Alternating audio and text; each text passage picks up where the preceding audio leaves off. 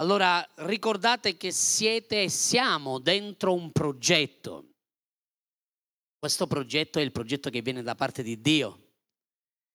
Così Dio ha un progetto per ognuno di noi, un proposito, ma anche un progetto comunitario, un progetto locale per questa città. E noi siamo tutti chiamati a crescere nella fede. Sapete, possiamo correre il rischio che se non cresciamo nella fede rimaniamo fuori il progetto di Dio. Perché? Perché Dio per ogni stagione nuova per ogni tempo nuovo si aspetta che i suoi figli crescano appunto di fede in fede. Dillo alla persona che è accanto a te, cresci di fede in fede. Amen. La fede può crescere o può diminuire. La tua fede può essere che cresce come un muscolo, no?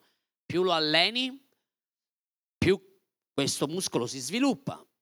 Meno lo alleni, meno lo sviluppi, meno lo metti, la metti in azione e meno appunto si svilupperà. Allora il Signore desidera che la tua fede cresca e soprattutto che la tua fede diventi da passiva, diventi attiva. Amen. Dio desidera che i suoi figli abbiano una fede attiva. Fede attiva significa che è una fede che agisce sulla parola che Dio dà. Quando Dio parla, Dio si aspetta che i suoi figli ubbidiscono. Amen? Siete qui, cari? Come quando Gesù incontrò quel cieco e gli disse vatti a lavare nella piscina, vai a sciacquare i tuoi occhi.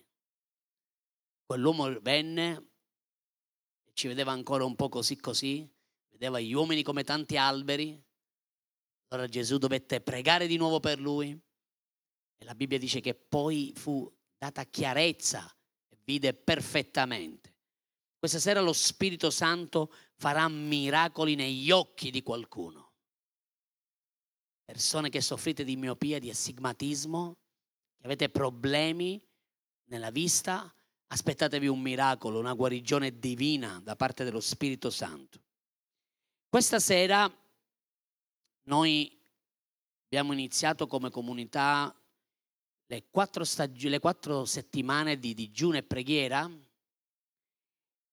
e sapete, già dalla settimana scorsa il Signore aveva messo nel mio cuore di parlare del digiuno e della preghiera, ma non avevo calcolato il fatto che dal primo di febbraio entravamo nel periodo del digiuno. Periodicamente io mi fermo, quello è una cosa mia personale, e faccio digiuni appunto di 21 giorni, di 28 giorni, ma questo l'ho voluto condividere con la Chiesa, con la leadership, perché è il primo digiuno di quest'anno. Quindi è come se stiamo offrendo la primizia del nostro digiuno al Signore. Amen.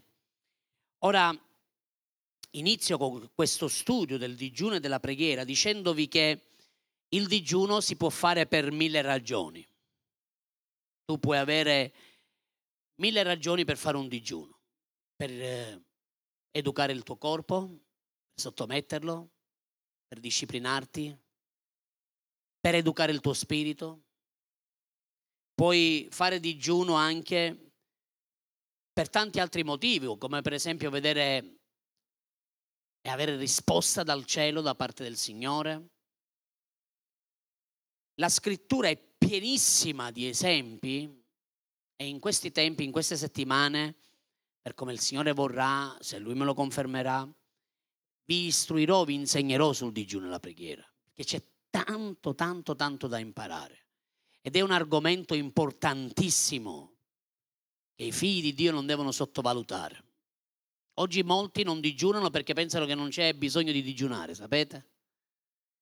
Ma una chiesa che prospera, una chiesa che avanza è una chiesa che digiuna e prega. Senza preghiera non si va da nessuna parte. Amen. Così c'è un digiuno, per esempio, che viene richiesto dalla legge di Mosè nel giorno dell'espiazione. C'è un digiuno che invece viene menzionato anche in Zaccaria, quando gli ebrei si trovavano in cattività. C'erano quattro digiuni nel popolo di Israele che erano quattro digiuni annui, cioè venivano fatti a scaglione di tempo, Israele sapeva che era un tempo di digiuno. Quindi la Bibbia è pienissima di digiuni, di persone che hanno fatto digiuni, ma questa sera io voglio insegnarvi qualcosa di specifico sul, digiuno, sul digiuno. Non voglio prendere tanti casi e tanti esempi. Sicuramente devo dirvi che ci sono digiuni pubblici, ci sono digiuni privati, ci sono digiuni locali, come quello che stiamo facendo noi. Noi stiamo facendo un digiuno locale per la, per la città di Milano. Ci sono poi digiuni occasionali, ci sono digiuni di 40 giorni, di 21 giorni. Anche i nostri fratelli digiunavano, anche i, i padri della Chiesa hanno digiunato. Amen perché il digiuno fa qualcosa e noi scopriremo stasera che cosa fa il digiuno. Anche il profeta Daniele ha digiunato. Voglio prendere con te questa scrittura in Daniele 9 verso 3. Volsi quindi la mia faccia verso il Signore Dio per cercarlo con preghiere e suppliche, col digiuno, col sacco e con la cenere. Daniele era un uomo che digiunava. Lui era un uomo di preghiera, era un profeta. Lui stava davanti alla presenza di Dio, anche se lui ha vissuto la cattività, il periodo della cattività, e lui ha vissuto gli ultimi anni di cattività in Babilonia. Lui è stato quello dove Dio gli ha rivelato la fine del tempo della deportazione. Sapete, Israele è stata deportata per 70 anni. E lui ha vissuto gli ultimi periodi e ha scoperto attraverso le scritture, proprio leggendo il profeta Geremia, che quegli anni stavano per finire. Ma anche se ha scoperto che stavano per finire quegli anni di deportazione, anziché magari gioire, rallegrarsi, essere... Lui cercò il Signore, guardate, lui lo cercò con preghiere, suppliche, col digiuno e poi disse anche col sacco e con la cenere. Il sacco e la cenere riguardavano il lutto per gli ebrei. Veniva molto usato nel periodo di lutto, dei lutti. Così Daniele è come se stesse dicendo qui che lui era a lutto per quello che Israele stava ancora vivendo e che stava ancora per vivere per quegli ultimi 3-4 anni che rimanevano. Anche Nemia ha digiunato e ha portato anche il popolo a digiunare. Guardate, Nemia capitolo 1 dal verso 2, io vi sto leggendo ora qualcosina perché sono stracolmo di versi, ma ne sto prendendo qualcuno, ne ho preso qualcuno. Nemia 1 verso 2 dice arrivò a Giuda, da Giuda Hanani, uno dei miei fratelli, o Anani, assieme ad alcuni altri uomini. Io li interrogai riguardo ai giudei scampati, superstiti della cattività e riguardo a Gerusalemme. Ed essi mi dissero i superstiti che, sono, che sono scampati dalla cattività sono laggiù nella provincia, in grande miseria e obbrobrio. Inoltre le mura di Gerusalemme sono piene di brecce e le sue porte consumate dal fuoco. Come udì queste parole, io mi posi a sedere a piangere e feci cordoglio per diversi giorni e digiunai e pregai davanti a Dio, al Dio del cielo. Alleluia. Guardate, Nemia aveva appena ricevuto non una buona notizia. Quando tu, non, quando tu ricevi una, una, cattiva notizia, vai a pregare, e se è il caso digiuna, cerca la faccia di Dio. Amen. Ora, tutti i digiuni scritti qui nel, nella parola di Dio hanno un unico fattore, che è quello di cercare Dio. Tutte le persone che hanno digiunato e che sono un esempio scritturalmente nella parola di Dio, se voi andate a esaminare tutte le scritture che parlano di digiuno, il digiuno serve per andare a cercare la faccia di Dio. Serve per poter stare con Lui. Serve per poter piegare il nostro cuore al ravvedimento Ravvedimento significa non che dici di essere un verme o di essere un, po- un, buono da, un poco da nulla o un buono a nulla, come diciamo noi, no? Ravvedimento significa afferrare i pensieri, le intenzioni di Dio. Ravvedersi significa cambiare processo mentale, sostituire il nostro pensiero con il pensiero di Dio. Così il digiuno è utile per ricevere i pensieri del cielo, per ricevere dalla bocca di Dio. Seconda Corinzi 6.3, vediamo l'Apostolo Paolo, guardate.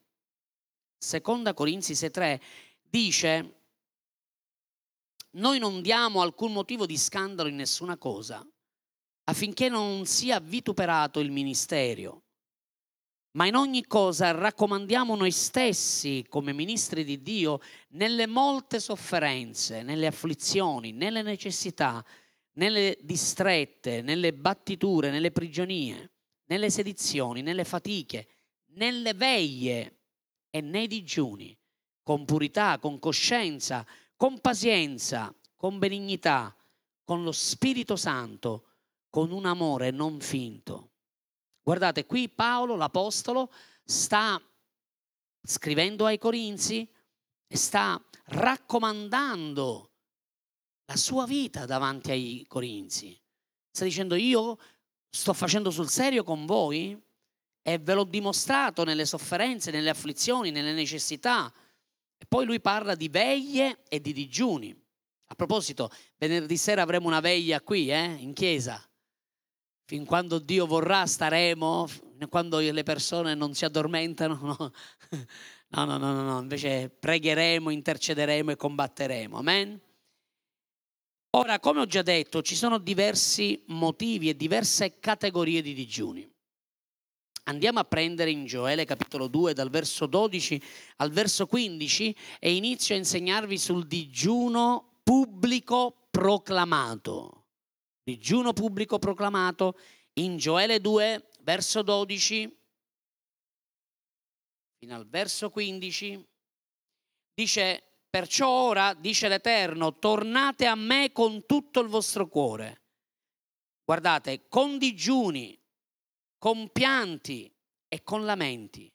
Stracciate il vostro cuore, non le vostre vesti, e tornate all'Eterno, il vostro Dio, perché Egli è misericordioso, pieno di compassione, lento all'ira e di grande benignità e si pente del male mandato.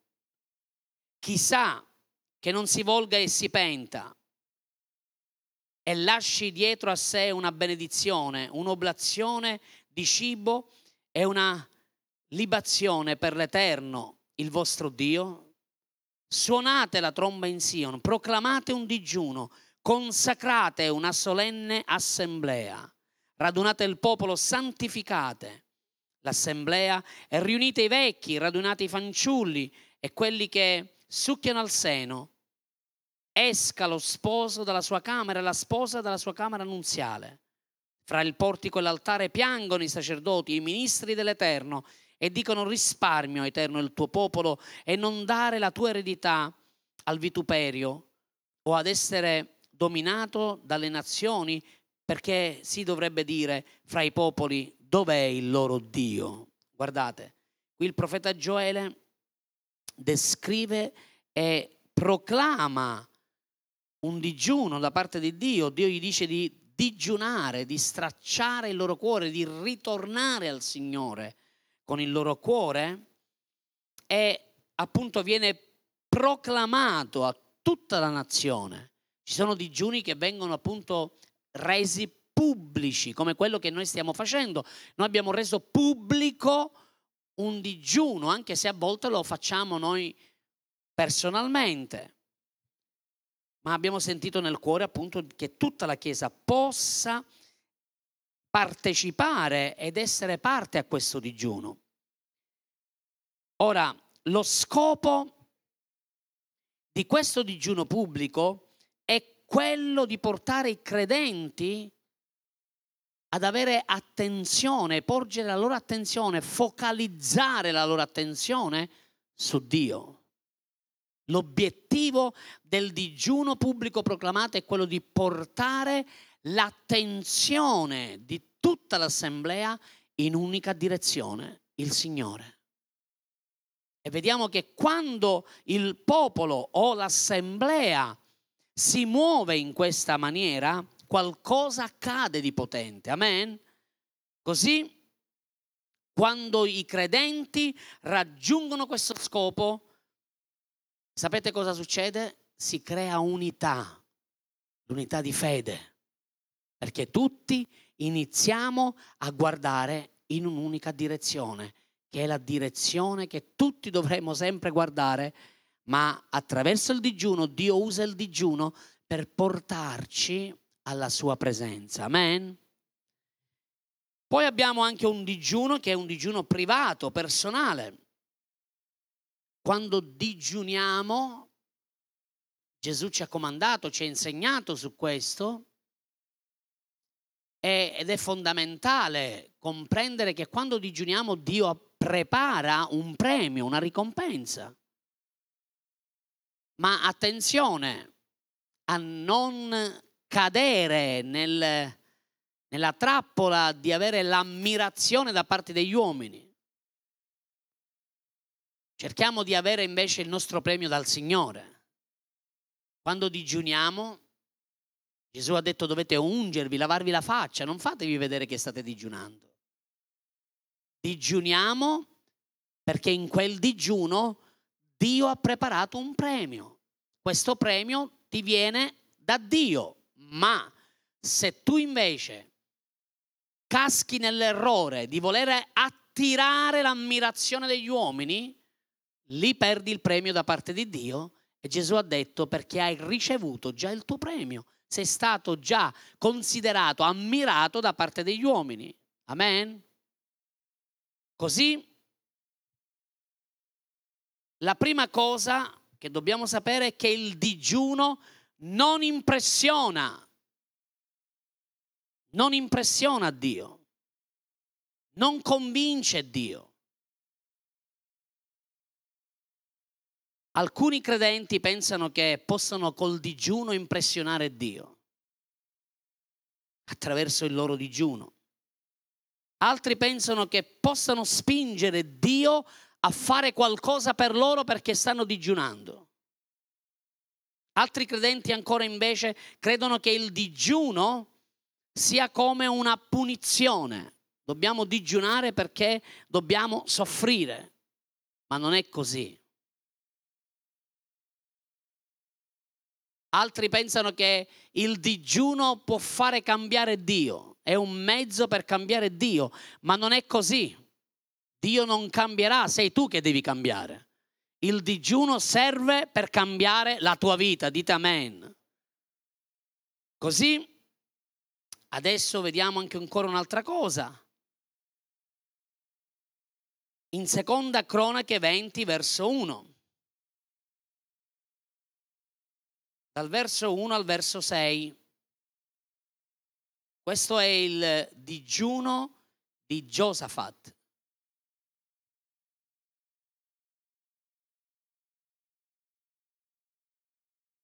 Dopo queste cose, dal verso 1 di Seconda Cronache 20, avvenne che i figli di Moab, i figli di Ammon ed altri con loro, assieme agli Ammoniti, vennero per combattere contro Giosafat. Così giunsero alcuni ad informare Giosafat, dicendo una grande moltitudine si è mossa contro di te da oltre il mare dalla Siria. Ecco, essi sono in Attasoton, Tamar, che è Engedi. Appena Giosafat sentì queste parole, ebbe paura. Si dispose a cercare il Signore e proclamò un digiuno per tutto Giuda, guardate, digiuno pubblico proclamato. Ora fermiamoci un attimo. Il primo motivo il principale motivo perché Dio vuole che noi proclamiamo un digiuno periodicamente è quello di fare in modo che tutto il popolo, tutta l'assemblea, ripeto, si possa concentrare e con tutto il cuore disporre il proprio cuore a cercare la faccia di Dio. La Bibbia dice che, guardate, così, verso 4, così quei di Giuda si radunarono per cercare aiuto dall'Eterno. E da tutte le città di Giuda venivano a cercare l'Eterno. Alleluia. Questo è meraviglioso. A volte Dio permette delle sfide, dei nemici che vengono contro la tua vita, non per rovinare la tua vita, ma per farti ritornare a cercare la sua faccia. Perché come dicevo domenica, tante persone, la maggior parte di noi, siamo comodisti, no? Quando le cose vanno bene, oh, tutto sta andando bene, mi faccio la mia preghierina veloce, alleluia, alleluia, e basta.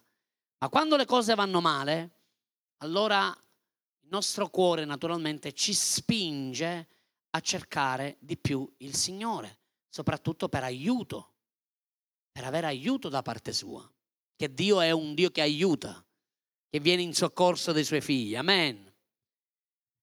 Così il verso 5 dice, quindi Giosafat si levò in piedi in mezzo all'assemblea di Giuda e di Gerusalemme nella casa dell'Eterno davanti al cortile nuovo e disse, o Eterno Dio dei nostri padri, non sei tu il Dio che è nel cielo?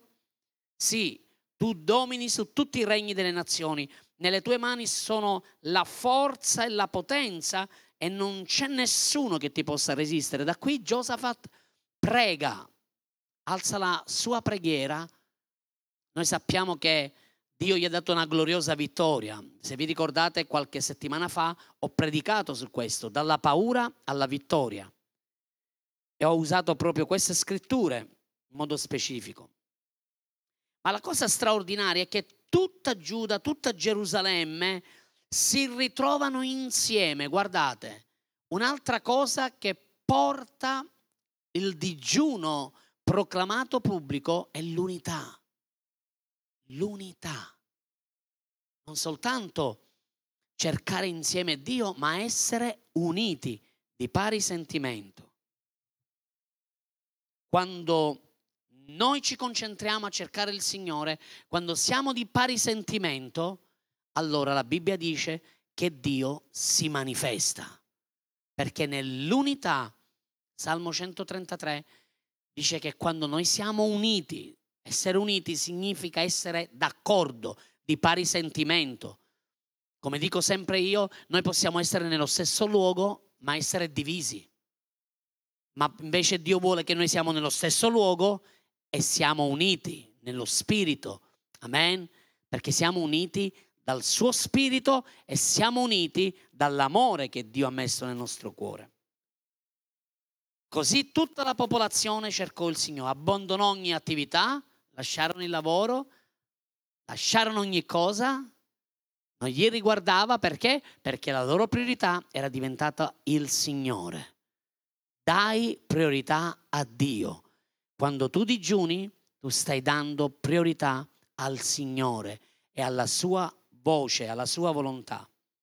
Così unità, pari sentimento, erano insieme, erano radunati insieme, era stata proclamata una riunione speciale per poter digiunare insieme e cercare la faccia di Dio. Così seconda cronache 20 dal verso 13 al verso 16, guardate cosa dice.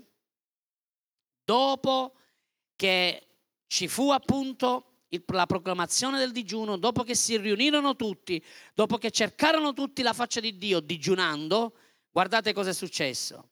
Ora tutti gli uomini di Giuda, sto leggendo il verso 13 di Seconda Cronache 20, con i loro bambini, le loro mogli, i loro figli, stavano in piedi davanti all'Eterno. Allora nel mezzo dell'assemblea lo spirito dell'Eterno investì Jazael, figlio di Zaccaria, figlio di Benaia, figlio di Jeiel, figlio di Mattania, un levita dei figli di Asaf. E questi disse, ascoltate voi tutti di Giuda, voi abitanti di Gerusalemme, E tu, o re Giosafat, così vi dice l'Eterno, non temete, non sgomentatevi a motivo di questa grande moltitudine, perché la battaglia non è vostra, ma di Dio. Alleluia.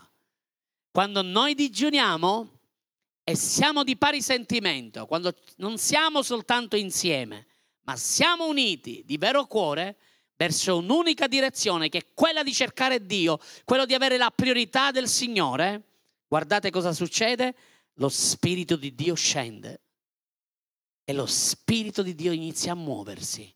E in quell'occasione lo Spirito Santo usò un levita per portare la parola profetica di cui avevano bisogno. Ora immaginate tutte queste persone che erano tutte insieme, migliaia e migliaia di persone che erano radunate, che avevano paura perché un esercito più grande stava andando contro di loro e Dio cosa fa? Li tranquillizza, scende con la sua presenza, dice non ti preoccupare, questa battaglia non sarà vostra, io sono in mezzo a voi, io mi occuperò di loro, amen. E così la gioia riempì il cuore di tutte le persone, alleluia. Quando tu digiuni, permetti a Dio di scendere con la sua presenza, permetti al Signore di parlarti e permetti alla gioia dello Spirito Santo di riempire il tuo cuore. Amen. Così il digiuno pubblico proclamato è efficace, è potente. Quando la Chiesa digiuna e digiuna tutte insieme, arriva una grande potenza che si manifesta. Amen? Siete qui, cari? Così guardate ancora in Atti capitolo 4, Atti 4 parla dell'unità, della preghiera di accordo con la Chiesa. Atti 4, verso 29, dice, ed ora Signore considera le loro minacce, concedi ai tuoi figli di annunziare la tua parola con ogni franchezza, stendendo la tua mano per guarire, perché si compiano segni prodigi nel nome del tuo amato figlio e santo Gesù. E dopo che ebbero pregato, guardate, il luogo dove essi erano radunati tremò tutti furono ripieni di Spirito Santo e annunziavano la parola di Dio con ogni franchezza. Amen. Cosa è successo? Stavano digiunando e stavano chiedendo al Signore di dargli una risposta dal cielo. E che cosa avvenne? Avvenne che lo Spirito Santo riempì quel luogo e fece tremare le fondamenta del locale. Amen. Possiamo capire questo? Che quando la Chiesa è unita può avvenire un terremoto spirituale. Quando la Chiesa, perché Satana vuole che la Chiesa è sempre divisa? Che ognuno pensi alle proprie cose, abbia i propri pensieri, le proprie priorità, i, i propri ragionamenti. Perché Satana vuole dividere e portare di distrazione e divisione? Perché sa che se siamo uniti sfondiamo il mondo dello spirito e il mondo delle tenebre. Amen? Così Dio si manifesta sempre in un'atmosfera di digiuno e di preghiera. Quando c'è un digiuno pubblico proclamato, sia nell'Antico Testamento che nel Nuovo Testamento, vi ho dimostrato che, ci, che si crea unità, si crea uniformità e si crea grande potenza. Lo Spirito Santo si muove con potenza. Atti 13 dal verso 1, guardate. Atti 13 dal verso 1 al verso 3, ora nella chiesa di Antiochia vi erano profeti e dottori, Barnaba, Simeone chiamato Niger, Lucio di Cirene, Manaem, allevato assieme a Erode il tretarca e Saulo. Ora mentre celebravano il servizio al Signore, dillo, celebravano il servizio al Signore. Cosa facevano? Celebravano il servizio al, al Signore, erano nella sinagoga e stavano celebrando il servizio al Signore e digiunavano, quindi non soltanto celebravano il servizio, ma digiunavano tutti insieme. Quindi questo è sempre un digiuno pubblico proclamato. lo Spirito Santo venne e disse, mettetemi da parte Barnaba e Saulo per l'opera alla quale li ho chiamati. Allora, ancora, dice, dopo aver digiunato e pregato, imposero loro le mani e li congedarono. Guardate, Dio si manifesta sempre in un'atmosfera di digiuno e di preghiera. Quando Dio vede che i suoi figli digiunano e prendono questo tempo per appartarsi e stare con lui e cercare la sua faccia, lui sempre scende con la sua presenza e in questa occasione lui ha dato delle chiare parole, direttive chiare per poter procedere per questi ministri che erano lì. Così il digiuno pubblico permette al piano di Dio di rivelarsi e di dare anche chiarezza, direttiva. Amen.